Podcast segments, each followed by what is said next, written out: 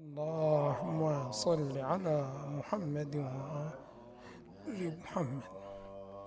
الجلسة الثالثة لشرح عقائد نهج البلاغة. قال سلام الله عليه فطر الخلائق بقدرته ونشر الرياح برحمته ووتد بالصخور ميدان أرضه. فطر الخلائق. أصل الفطر في اللغة هو عبارة عن الشق.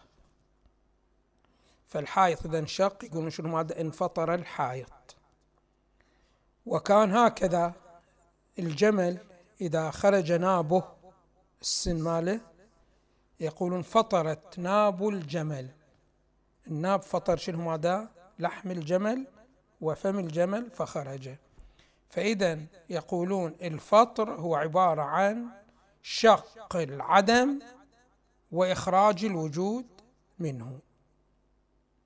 فيقول هنا فطر الخلائق بقدرته يعني شنو ماذا؟ شق العدم حين أوجد هذه المخلوقات بالوجود. فطر الخلائق بقدرته ونشر الرياح برحمته. نشرها فالرياح في كل مكان. فأنت ما يمكنك أن تشاهد مكان من الأمكنة ليس فيه شنو ماذا رياح يعني ليس فيه هواء.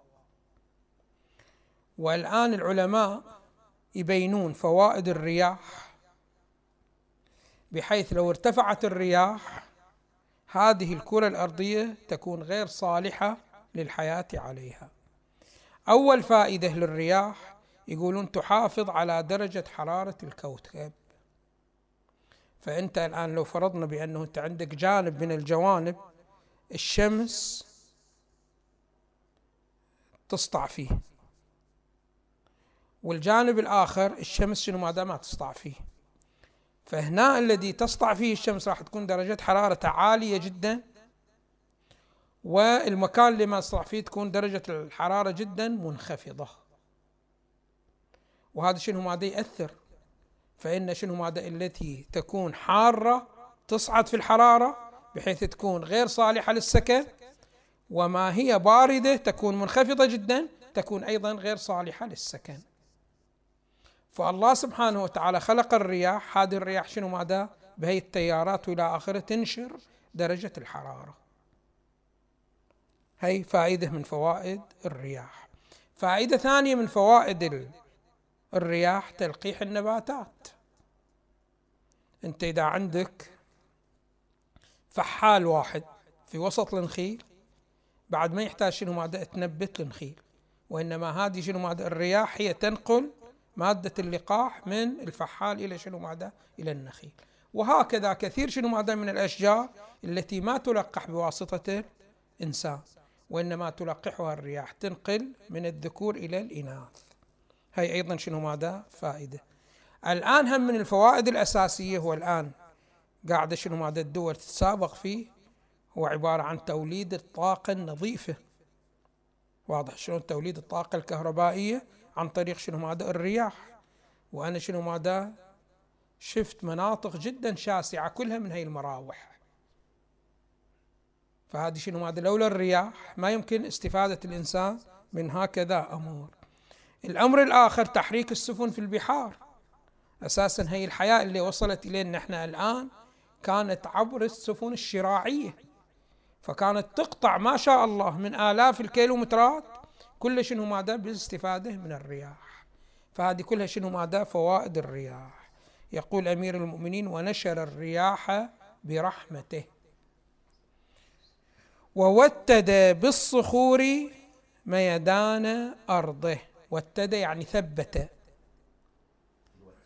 بني من الوتد الذي يستفاد منه في نصب الخيام بحيث إذا جهوى بعد شنو ماذا مي هذا الشكل يثبته ميدان ميدان يعني اضطراب. فالآن الأرض إذا أزيلت عنها الجبال راح تصير شنو ماذا؟ في حالة مضطربة. وهنا العلماء تعرضوا إلى شنو ماذا؟ إلى فوائد الجبال. فواحده من فوائد الجبال هذه التي يشير إليها أمير المؤمنين تثبيت الأرض ومنعها عن الزلازل.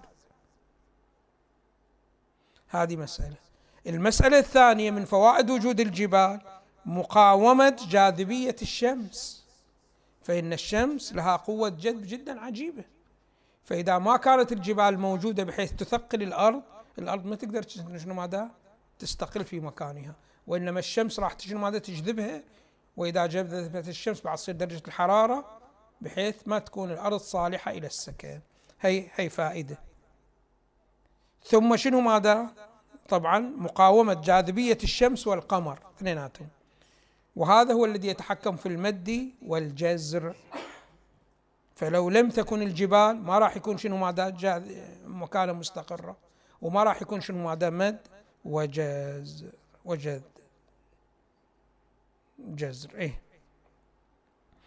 الفائدة الأخرى أيضا أنه تسد تكون سد هذه الجبال أمام الرياح والعواصف واضح شلون؟ أتذكر كان في الزمان السابق كان مشروع مطروح تغيير درجة حرارة كل مناطق الخليج عبر ماذا؟ في سلسلة جبال في إيران يسمونها سلسلة جبال زاغروس كانوا شنو ماذا؟ عندهم مشروع يحاولون شنو ماذا؟ يشيلون أو يحدون أو يفتحون ثغرات في هذه شنو ماذا؟ الجبال حتى شنو ماذا؟ الهواء يأتي إلى شنو ماذا؟ إلى هذه المناطق شوف بعدين تعطل هذا ما أدري شنو صار فعلى أي حال فإذا هذه شنو ماذا؟ الله سبحانه وتعالى هو الذي فطر الخلائق بقدرته وهو الذي نشر الرياح برحمته ووتد بالصخور ميدان أرضه. لاحظوا بانه عندنا إحنا مسألة من المسائل وأكد عليها القرآن جدا كثير. وهكذا الروايات الواردة عن النبي صلى الله عليه وآله وآل بيته. وهي التفكر في مخلوقات الله سبحانه وتعالى. واستنتاج. كيف تكون هذه الأمور ضرورية؟ لاستقرار الكون ودوام الحياة.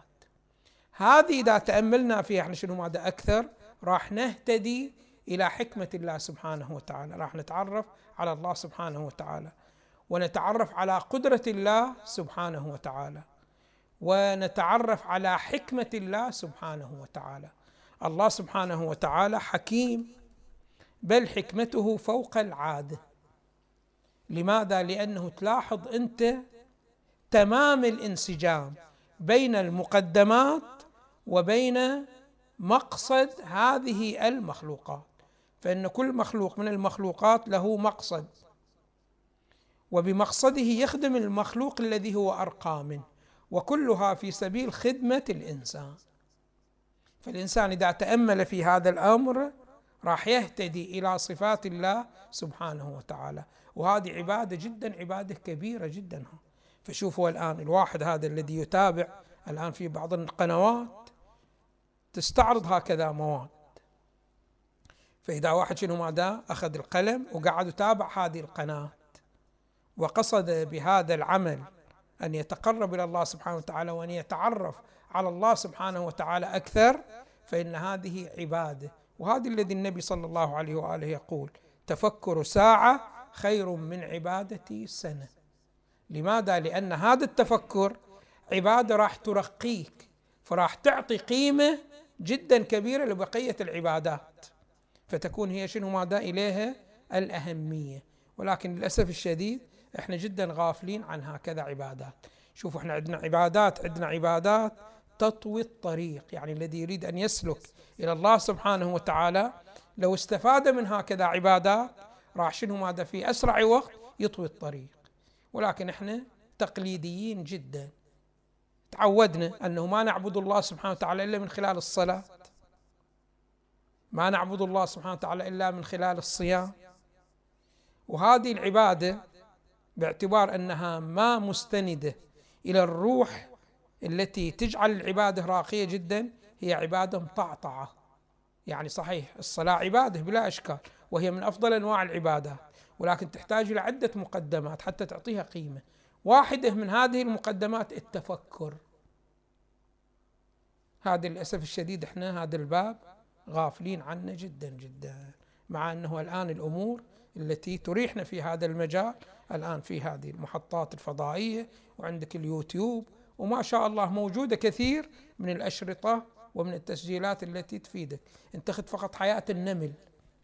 وادرس شنو ماذا حياة النمل تشوف شنو ماذا الحكمة الإلهية التي شنو ماذا كمنت في شنو ماذا سلوكيات النمل. وهكذا كل الموجودات لها شنو ماذا فوائد جدا عجيبة. المقطع الآخر يقول أول الدين معرفته وكمال معرفته التصديق به وكمال التصديق به توحيده.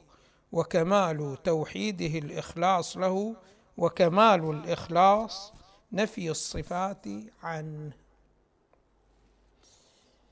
سلام الله عليك يا أمير المؤمنين. هذه العبارة التي قرأتها في بداية الفقرة أول الدين معرفته وكمال معرفته التصديق به. خلونا نحن في أول الدين معرفته. هذه العبارة بها فاق أمير المؤمنين سلام الله عليه جميع الفلاسفة الأولين والآخرين المسلمين وغير المسلمين. فاقهم بهذه العبارة. إحنا الآن إذا نطالع الأدلة شوفوا أول مبحث يبحثه علماء العقائد وهكذا علماء الفلسفة يبحثون مبحث الدليل على وجود الله سبحانه وتعالى. ما هو الدليل على وجود الله سبحانه وتعالى؟ تعلمون بأن الدليل على وجود الله مو دليل حسي. فما واحد يقول لك الله موجود لأنه أنا شفته بعيوني. أو واحد يقول لك الله موجود لأنه أنا لمسته بيدي. أو واحد يقول لك شنو ماذا؟ الله موجود لأني سمعته بإذني. هذه كلها شنو ماذا؟ حواس. والله سبحانه وتعالى ليس بجسم حتى يحس. فما يمكن شنو ماذا؟ المعرفة الحسية. وإنما المعرفة التي تتعلق بالله سبحانه وتعالى هي المعرفة العقلية. ما هي هذه المعرفة العقلية؟ المعرفة العقلية بعض الفلاسفة يتمسك بالإمكان. الإمكان هو عبارة عن الوجود الممكن هو عبارة عن الوجود الذي ليس بوجود ضروري. مثل شنو؟ ماذا انت الآن.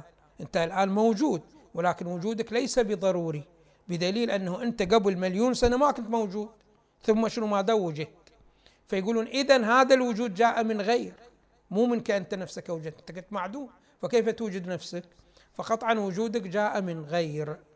هذا الغير إما أن يكون هو الله سبحانه وتعالى أو شيء غير الله سبحانه وتعالى يرجع إلى الله سبحانه وتعالى. فإن كل ممكن يحتاج إلى ما يوجده فالفلاسفة ينطلقون من الإمكان. وبعض علماء الكلام والعقائد ينطلقون من الحدوث. يقولون شنو ماذا؟ أنت ما كنت موجود فأنت حادث. لكل حادث محدث. ومن هنا شنو ماذا؟ يثبتون الله سبحانه وتعالى. وعلماء الطبيعة يتمسكون بالحركة. يقول طالما حركة موجودة فإنها تحتاج إلى محرك.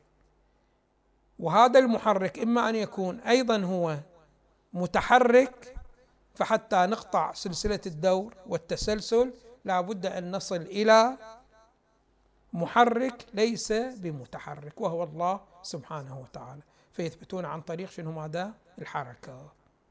الإمام سلام الله عليه يقول هنا ما نحتاج لا إلى الحركة ولا إلى الإمكان ولا إلى الحدوث. فهو شنو ماذا؟ يتعدى على من؟ على الفلاسفة وعلى كل علماء العقائد. ويقول إحنا عندنا طريقة للاستدلال أخرى. ما هي هذه الطريقة للاستدلال الأخرى؟ هي عبارة عن شنو ماذا؟ التثبيت تثبيت الأحكام عن طريق التأمل والتصور للمطلب بهذا النحو. بس مباشرة تحكم على أن هذا الحكم ثابت لهذا الأمر. مثلا تعال انت الآن. خذ عندك شنو مثلا؟ هاي الطاولة كلها كل الطاولة. أقول لك تصور الطاولة يعني استحضر معناها في ذهنك. استحضرتها. الآن أقول لك تعال وخذ هذا الجزء من الطاولة. واستحضر معنى الجزء في ذهنك الآن مباشرة أنا إذا فهمت معنى الطاولة كل الطاولة وفهمت معنى جزء الطاولة أستطيع أن أحكم اذا كل الطاولة أعظم من جزء الطاولة أم لا؟ أستطيع أحكم ولا ما أحكم؟ أحكم بعد ما أحتاج شنو ماذا دليل بحيث إذا واحد سألني قال لي ما هو دليلك على أن كل الطاولة أعظم من جزء الطاولة هذا؟ وش أقول؟ له؟ أقول له أنت استحضر معنى الطاولة كل الطاولة استحضر معناها. واستحضر شنو ماذا معنى جزء الطاولة. تشوف نفسك تحكم بأن الكل أعظم من الجزء أم لا؟ الكل أعظم من الجزء. هذا يعبر عنه شنو ماذا بالاستدلال الأولي. يعني ما أحتاج إلى شيء آخر اجيبه شنو ماذا إلى هنا. أمير المؤمنين سلام الله عليه يقول أنت إذا استحضرت معنى الله سبحانه وتعالى مباشرة تقول اذا هو موجود. بعد ما نحتاج دليل آخر نأتي به في هذا المقام. بمجرد أن تتصور الله سبحانه وتعالى شلون تصورت الطاولة؟ وتصورت الجزء. مباشرة شنو ماذا؟ حكمت على أنه كل الطاولة أعظم من جزئها. والجزء أصغر شنو ماذا؟ من الكل. ما تحتاج إلى دليل آخر. فقط تتصور المعنى بصورة صحيحة. هنا يقول لك الله سبحانه وتعالى أنت إذا تصورته بمعنى صحيح بعد ما تقول ما هو الدليل على وجوده قطعا هو شنو ماذا؟ هو موجود. فأنت الآن إذا جئت وفرضت بأنه الله سبحانه وتعالى الذي نريد أن نثبت وجوده ما هو؟ تقول هو عبارة عن حقيقة. وجودها عينها. شوفوا إحنا الآن وجوداتنا إحنا زائدة علينا. فاحنا إلينا حقيقة وهي الإنسانية ولنا وجود زائد على شنو؟ ماذا؟ على حقيقتنا. أما إذا فرضنا وجود لا وجوده مو زائد على حقيقته بل هو عين حقيقته. فهل هذا موجود أم لا؟ يقول لك أنت فرضت شنو ماذا؟ وجوده عين حقيقته. فقطعا الوجود مو منفصل عنه. إنما الوجود ينفصل عن ماذا؟ عن الوجود الذي هو ليس بعين الحقيقة. مثلا وجودي أنا ووجودك أنت. وجود الطاولة. مو عين حقيقتها وإنما هي لها طاولية ولها شنو ماذا؟ وجود. أنت لك إنسانية ولك وجود. البقر له بقرية وله وجود والوجود زائد على بقريته وزائد على إنسانيتك. عند ذلك هذا شنو ماذا نقول هذا زائد؟ فهذا يمكن أن نقول شنو ماذا؟ هذا حقيقة. هل هي موجودة أم لا؟ فأقول إذا كان هناك دليل يثبت أن انضم لها الوجود وإلا هي حقيقة نفسها لا هي حقيقة شيء منعزل عن وجودها. الله سبحانه وتعالى هنا عندما نقول هو وجود نحن نقول هل حقيقة بأنه عينها يكون الوجود؟ فهل يمكن أن تكون غير موجودة؟ قطعا شنو ماذا لا. فالله سبحانه وتعالى إذا فرضته فهو موجود وإلا فليس أنت قد فرضته وإنما فرضت ممكن من الممكنات. فالله سبحانه وتعالى حين تتصوره مباشرة تحكم تقول اذا هو موجود. فما يحتاج لا إلى دليل الإمكان ولا إلى دليل الحدوث ولا إلى دليل الحركة. ثم يبين أمير المؤمنين سلام الله عليه بأن معرفة الله سبحانه وتعالى هي أول الدين. لماذا هي أول الدين؟ لأنه الدين ما هو؟ الدين هو عبارة عن مجموعة من القوانين ومجموعة من التشريعات ومجموعة من الأحكام صادرة من الله سبحانه وتعالى بحيث تأخذ هذا الإنسان إلى شنو ماذا؟ إلى كمالاته فأنت إذا قلت بأنه الله سبحانه وتعالى ما موجود واضح شلون؟ فكيف تقول بأنه هناك مجموعة من التشريعات قد جاءت من الله سبحانه وتعالى فإذا ما يمكن لإنسان أن يدعي بأنه متدين وهو لا يعرف الله سبحانه وتعالى ويعرف الله من حيث أنه موجود ومن حيث أنه حكيم ومن حيث أنه قادر ومن حيث أنه عالم. لماذا؟ لأنه حتى يصلح الله سبحانه وتعالى. لأن يشرع لأحد تشريع. لا بد أن يكون عنده علم بأن هذا التشريع يأخذ هذا الاحد إلى ماذا إلى كماله. فإذا ما عنده علم بحقيقه هذا الشخص. وبأنه كماله في ماذا؟ فما يستطيع راح يضع له شنو؟ ماذا يطلع له؟ التشريعات. أو لفرضنا أنه عنده علم ولكن ما عنده حكمة. واللي ما عنده حكمة تصير أفعاله متدافعة ومتناقضة لو متناسبة تكون شنو؟ ماذا؟ متدافعة. فالله سبحانه وتعالى صحيح يعلم بكمال هذا. وقد جاء له بالشريعة. بقصد أنه تأخذ إلى كماله ولكنه من ناحية أخرى شنو؟ ماذا ليس بحكيم فيجوز يعلم بهذه الصورة ولكن ما يحترم حكمته لأنه ليس بحكيم فإذا شنو؟ ماذا الدين ما راح يستوجب الاحترام. أو فرضنا بأنه عالم وحكيم ولكن ليس بقادر أن يوصل هذه التشريعات إلى شنو؟ ماذا إلى الإنسان. مثلا شنو ماذا تستطيع أن تتدخل الشياطين وتحرف هذا الأمر. فهنا راح الدين هذا يصير محترم أم لا؟ ما راح يصير الدين محترم. فاذا الدين حتى يكون محترم لا بد أن يكون الله سبحانه وتعالى موجود ولا بد أن يكون له الحكمة الصرفة وله القدرة الصرفة وله العلم الصرف. وإلا إذا اختل في بعد من هذه الأبعاد ما راح شنو ماذا يصلح إلى أن يكون هو المشرع للدين. وهذا الدين شنو ماذا ما يجب أن يحترم.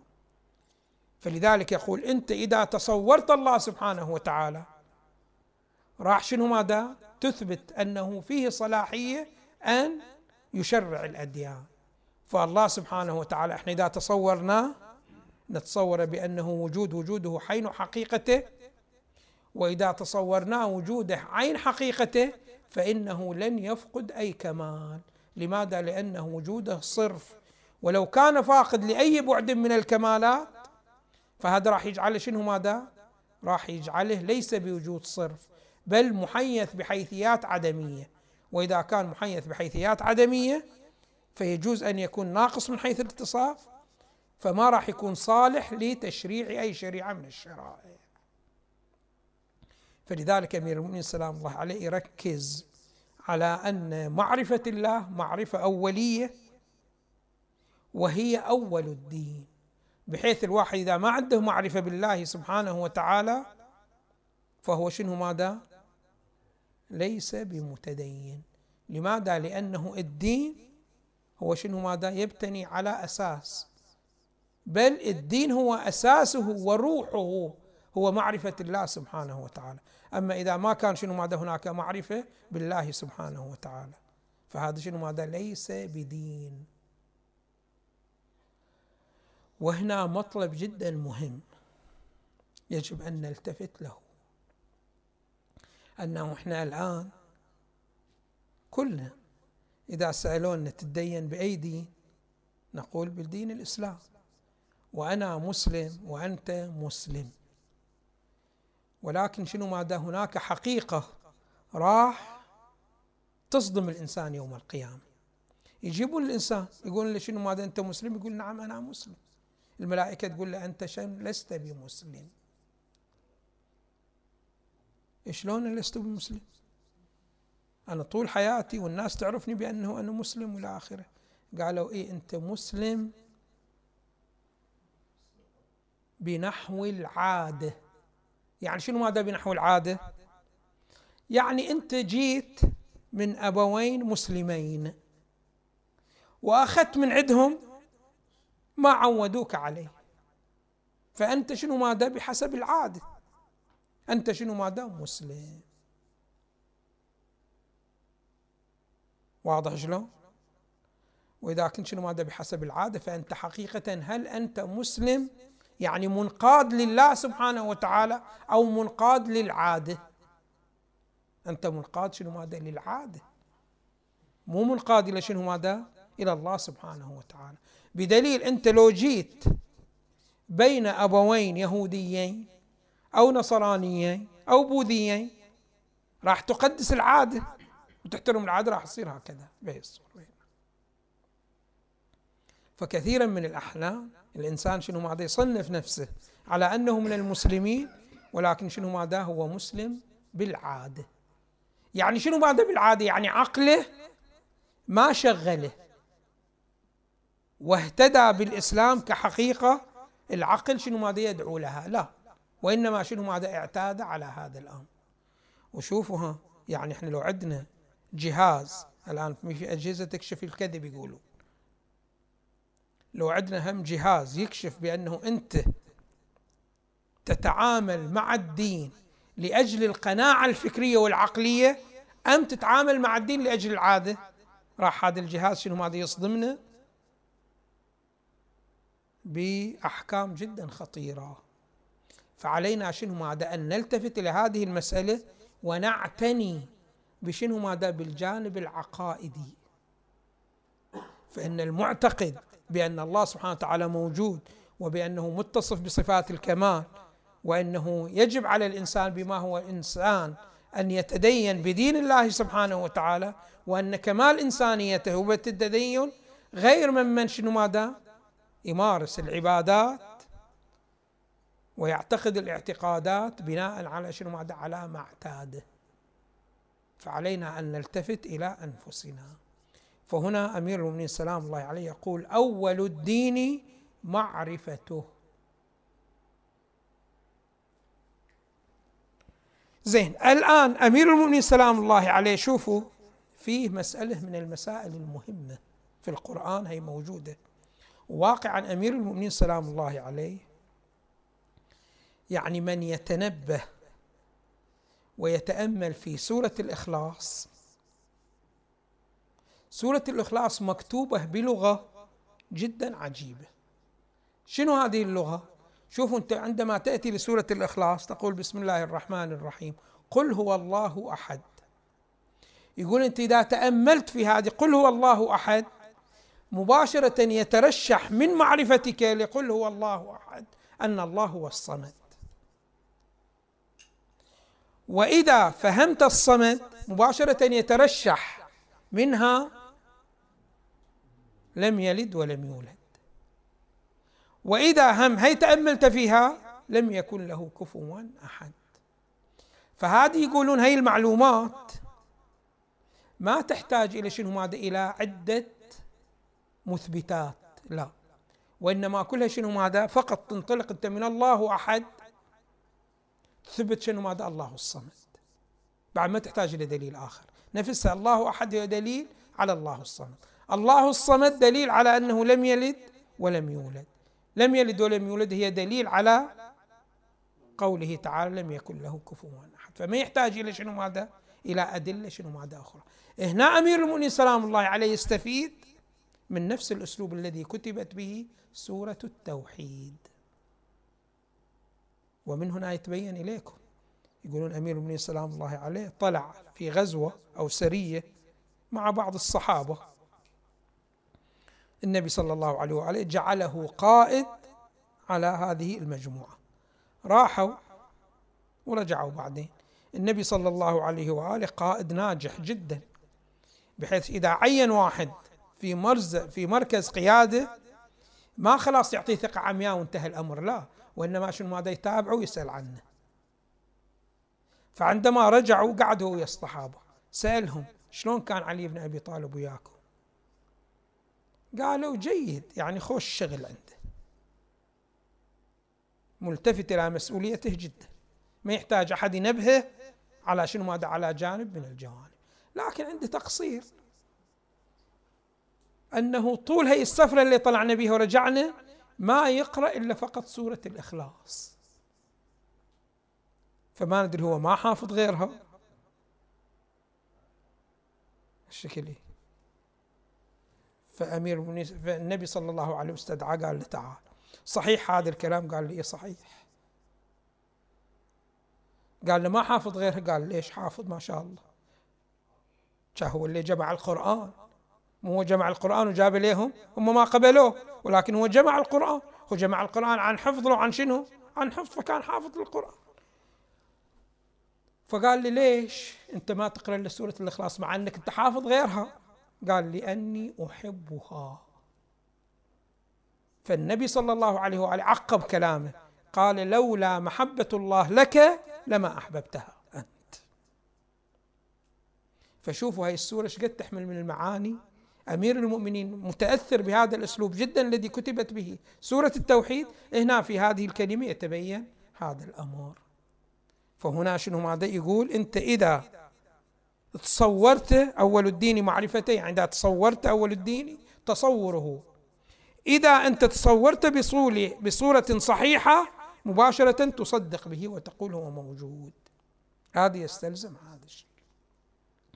أول الدين معرفته وكمال معرفته التصديق به. فأنت إذا تصورت به تصورت مباشرة تثبت له الوجود.